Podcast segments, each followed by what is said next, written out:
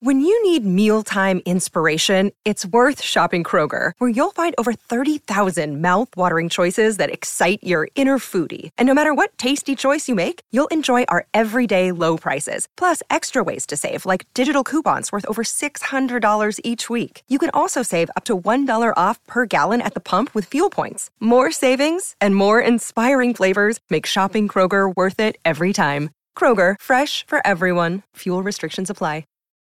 Welcome to Amazing Business Radio with best-selling author and customer service and business expert Shep Hyken. Shep will talk with some of the smartest thinkers in business to help make you more successful in your professional and personal life. This is Amazing Business Radio with Shep Hyken.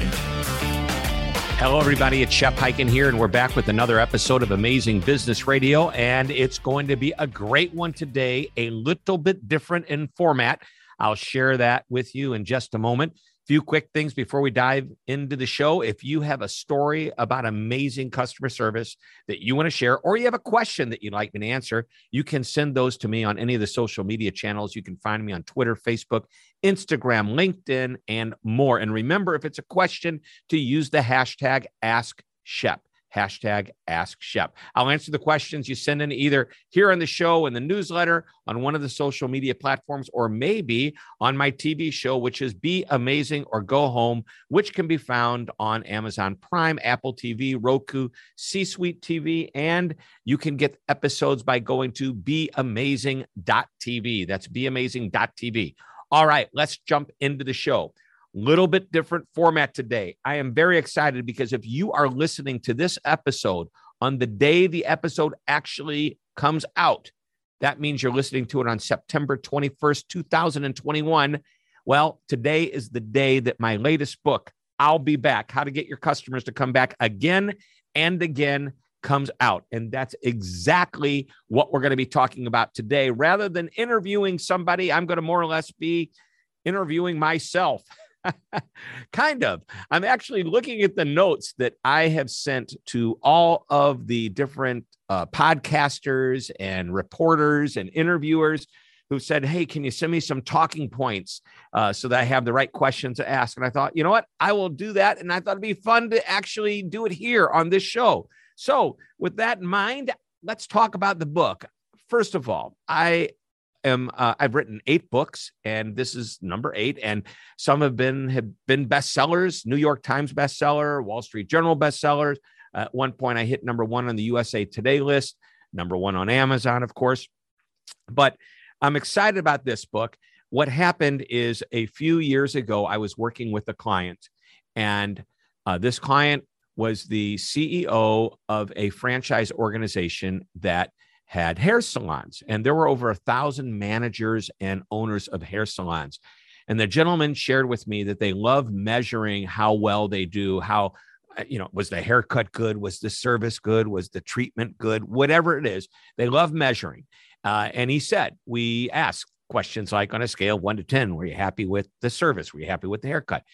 Would you be willing to recommend us the net promoter score question. And he said basically that those are great history lessons. Now those are my words not his.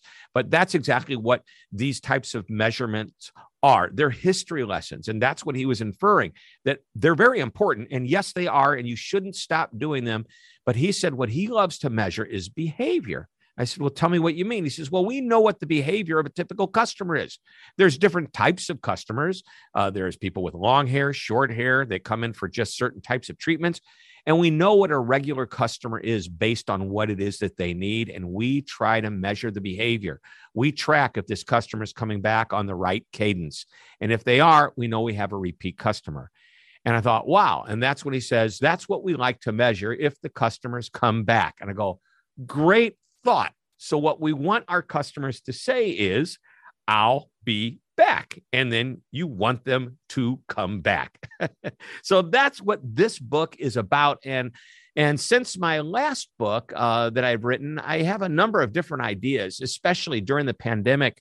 It really forced me to think about what can we do to separate ourselves from the competition? What can we do to be easier and more convenient for our customers?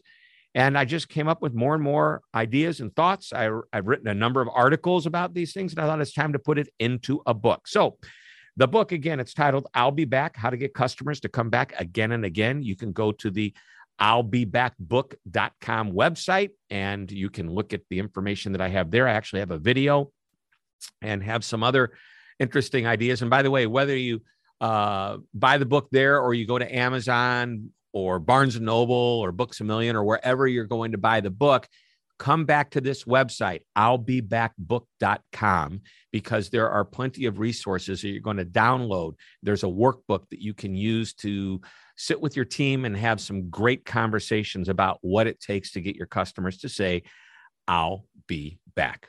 All right. So I'm going to answer a question that I've been asked a number of times, and that is with this title, I'll be back. Is there a tie in to Arnold Schwarzenegger and the Terminator? Well, it didn't start out that way. Actually, about three paragraphs into the outline that I started to create at the very beginning of the book writing process, I realized who made these words, I'll be back, famous? Well, it was Arnold in The Terminator.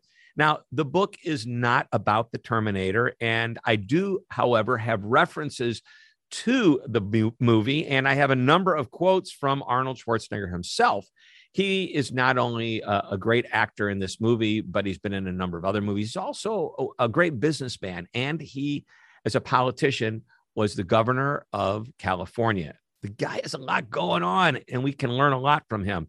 So I came up with this idea that, you know, like you win an Oscar if you win a, you know, if you're great in a movie or you get a Grammy Award for the music you create. Well, how about an Arnie? And the Arnie is when you get the customer to say, I'll be back. So that's how it ties in. I do have a chapter on why customers would terminate their relationship with you. And of course, that's fun. I can get into those in just a few minutes, but that's the tie in to the Terminator. Really, not much other than it's just fun to talk about it. And if you do get to the I'll Be Back book website, there is a great, what I call a book trailer, which is like a movie trailer. It's about two and a half minutes long, and it's me wearing dark sunglasses and a leather jacket, going into businesses, not being happy, blowing them up, and finally getting to one that I absolutely love. And as I walk out, you know what my line is. I love doing business with them. I'll be back. All right. So uh, let's talk about the most important measurement in business. And I've already alluded to it. Uh, remember the client that I had that said they like to measure, you know, the NPS scores, the customer satisfaction scores, and that's a great history lesson. And I want to emphasize again, you need that information. It's the only way you're going to know if you're doing a great job. And if you're not doing a great job, what you need to do to make it better because you're going to be getting customer feedback. But the important measurement is behavior. You want to constantly monitor what your customer is doing. If they're coming back in the right cadence, and if they're not, you should have a system that allows you to recognize when your best customers seem to drop off. All right. In, in chapter three, uh, I talk about some foundational concepts. Now, if you read any of my books, you should know that I believe in this concept called the moment of truth, which Jan Carlzon came up with in the 1980s, a long, long, long time ago. And it was very timely back then, and it's timeless, as, as it turned out to be, uh, with his idea of the moment of truth. Now, Jan Carlzon was asked to take over a failing airline when it was losing millions of dollars. And he turned it around with the idea that if you manage the moment of truth, which he defines as any time a customer comes into contact with any aspect of the business, they form an impression. That's the moment of truth. And the goal is to manage the moment of truth to make it good. And there's good and there's bad. That's what Jan Carlzon said. Well, I came up with a third one. There's also average or satisfactory.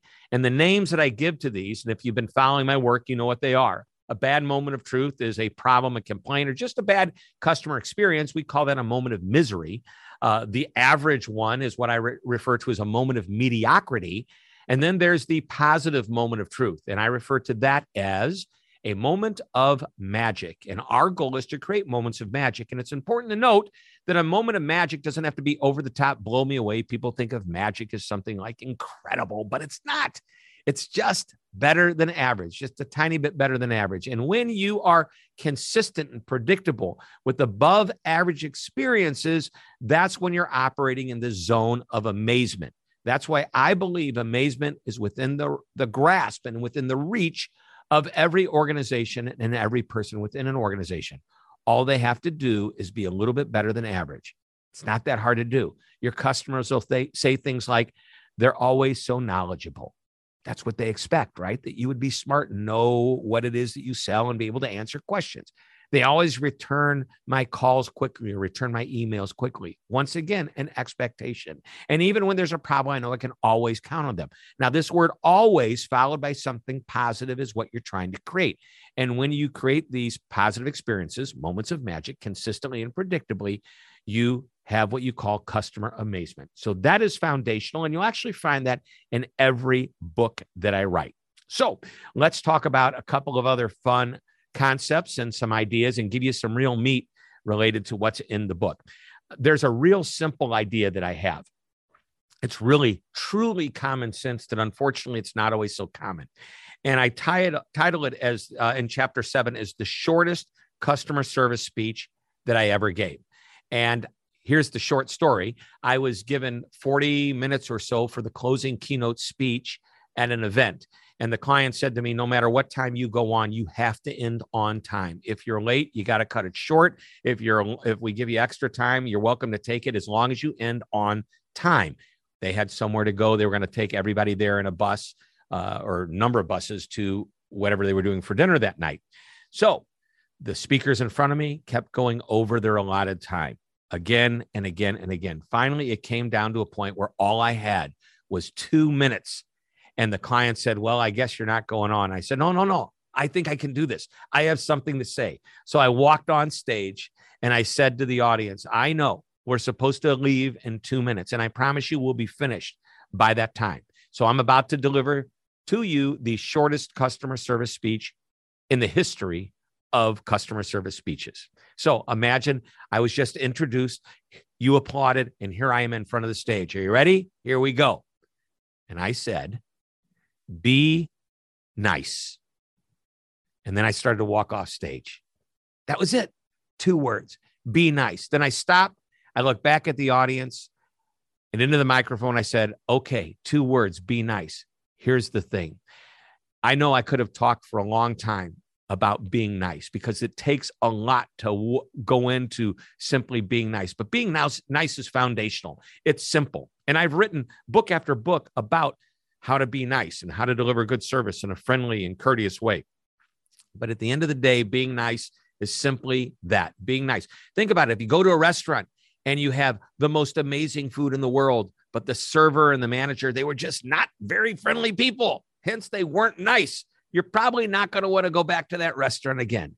Being nice is foundational. And then I said, so now it's about 4:30. It's time for you to leave. Thank you very much. I'll finish the speech next year. and I walked off stage. Anyway, I do believe it's important and it's foundational and it's such common sense being nice. And there's so many different ways to show how to be courteous, nice, respectful. It creates confidence and it creates the idea that customers want to come back again and again. All right, let's take a short break. And when we come back, I want to get to some really important ideas. I want to talk about different ways uh, or different reasons customers would terminate the relationship. And I'm going to talk to you about my favorite chapter in the book, which is the last chapter titled Where the Rubber Meets the Road. And I'm going to share with you some really powerful takeaways that will give you the I'll be back experience for your customers. Don't go away. We're coming right back. Hi, Shep Hyken, your customer service and experience expert, and I'm excited to tell you about my new book, I'll Be Back How to Get Customers to Come Back Again and Again. Now, this book is packed with idea after idea on how to, just as the title implies, get your customers to come back. In the book, you'll learn that repeat customers aren't always loyal customers. Now, both are great, but there's a big difference.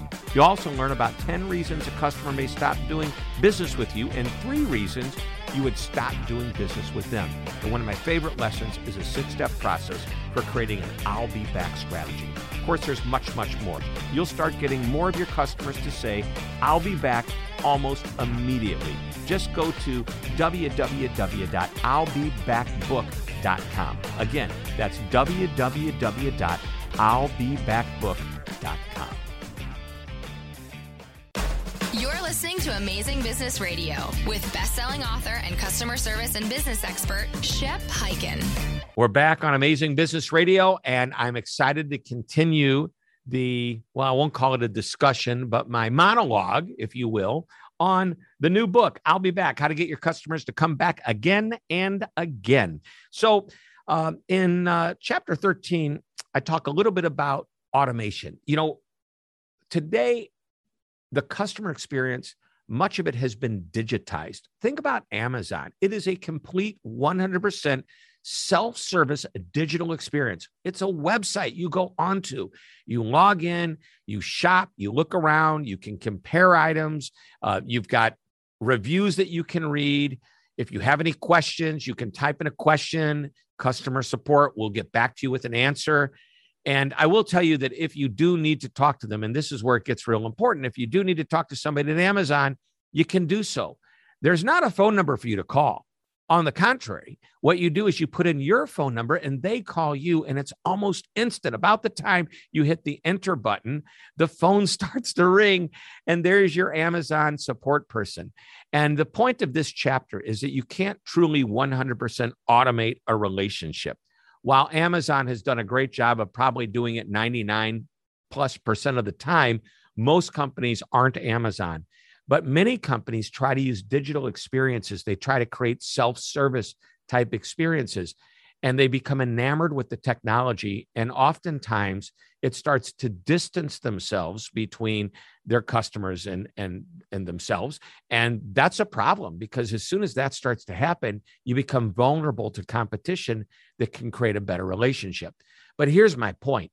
Uh, as I say, you can't automate the relationship 100%. You need to make it easy and it needs to be seamless for a way uh, for that customer to get to a human for questions, for support. It doesn't matter if it's customer service, part of the sales process, or just a general question. It needs to be easy. And once you do that, and the customer knows that they can do that, they'll go off on that digital experience knowing that if they need you, you're always there. Uh, it, one of the chapters I have in there has to do with convenience and self service, which ties into this digital experience. Uh, some of you may remember I wrote a book titled The Convenience Revolution, which was all about how you can be easy and convenient for your customers. And a lot of what drives convenience today is technology, a digital experience.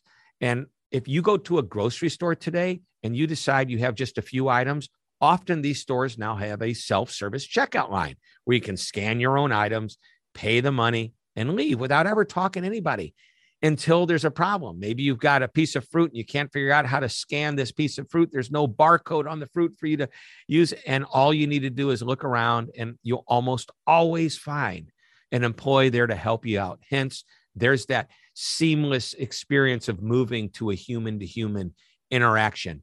And if you're going to automate anything, just make sure that you have the ability for that customer to get to a human when they need it.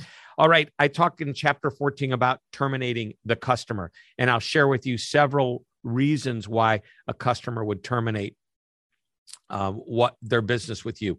And there's there's many different reasons, and there's definitely more than 10. So you should also know I did a research report. Some of you probably know that who've listened to the show. And that research report is titled um, the 2021 Achieving Customer Amazement Study. And I did one in 2020, and we have one coming out next year.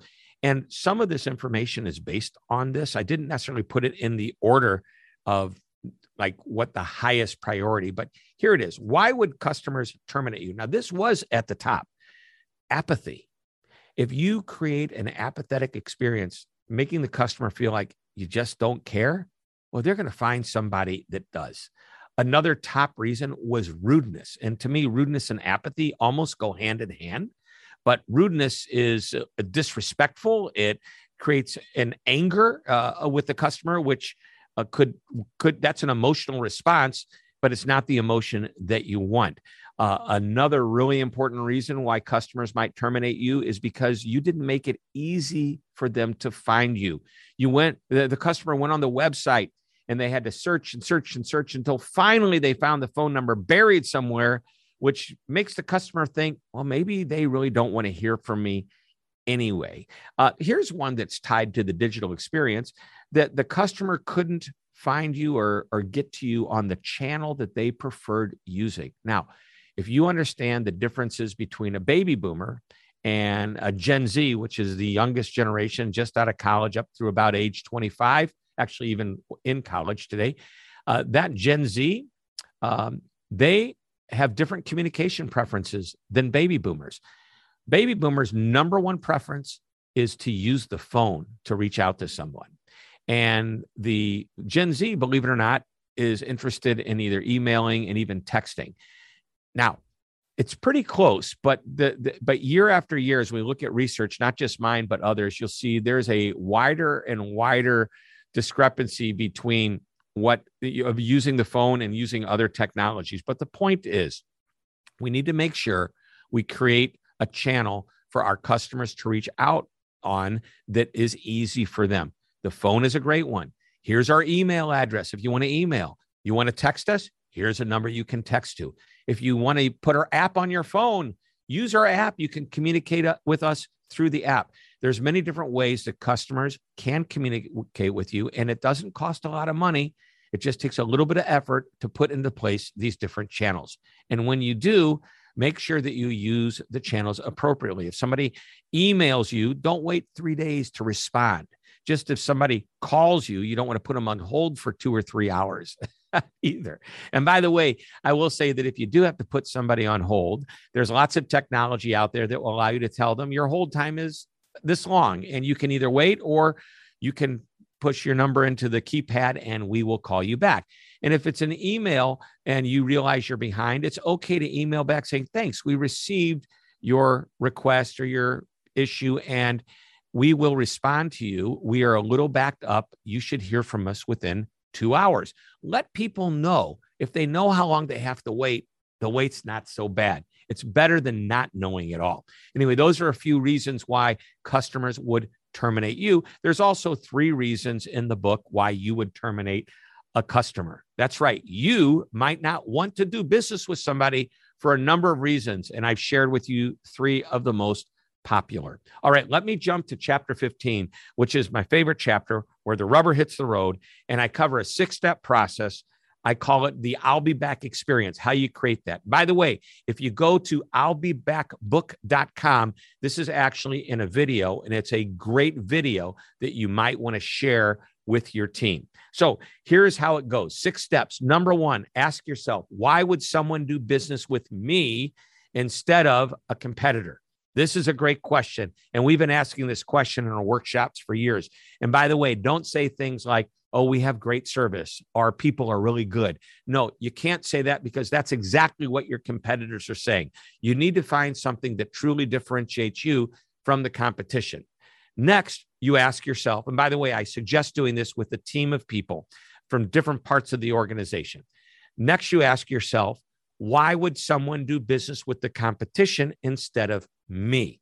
This is sometimes a difficult question because it's uncomfortable that you start to find flaws. You start to see, like, hey, they're doing something that we're not doing. And that's why customers choose them instead of us, which leads us to step three, which is something I call keeping pace, where you take a look at what the competition is doing.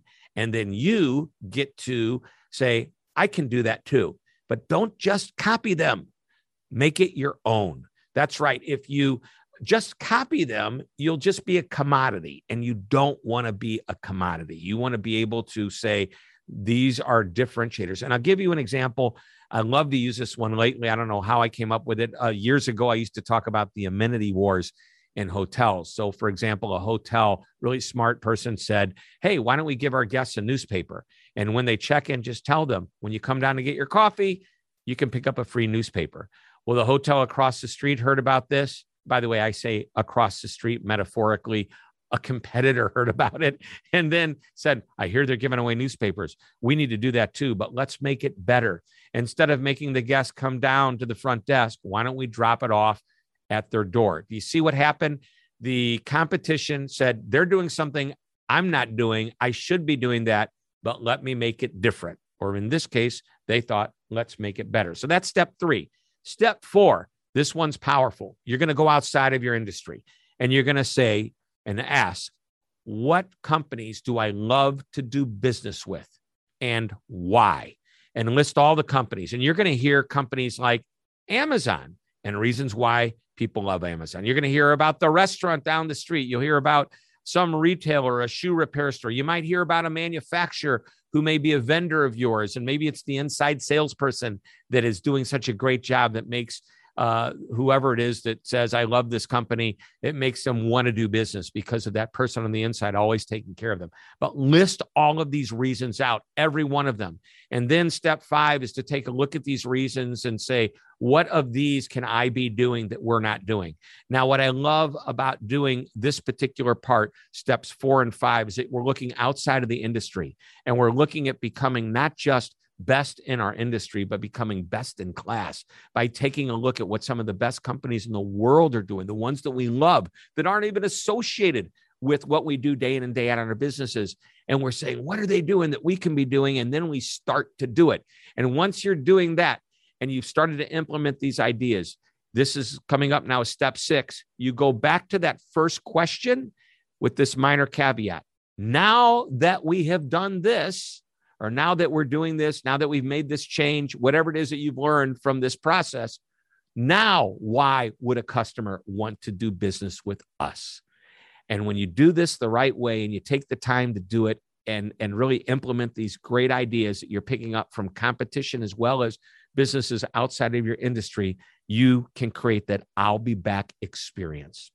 All right the book again. I'll be back. How to get your customers to come back again and again. It's available everywhere books are sold Amazon, Barnes and Noble, Books a Million, retailers around the country, even around the world, and on the website, I'll be backbook.com. So thank you for listening. Thank you for uh, indulging me in this last, oh, 25 minutes or so as we talked about this book. I hope you picked up some great ideas. I hope it entices you to want to go out and get the book today and get the book. And by the way, if you love the book, would love for you to come back on the Amazon website and just leave a comment and share your feelings.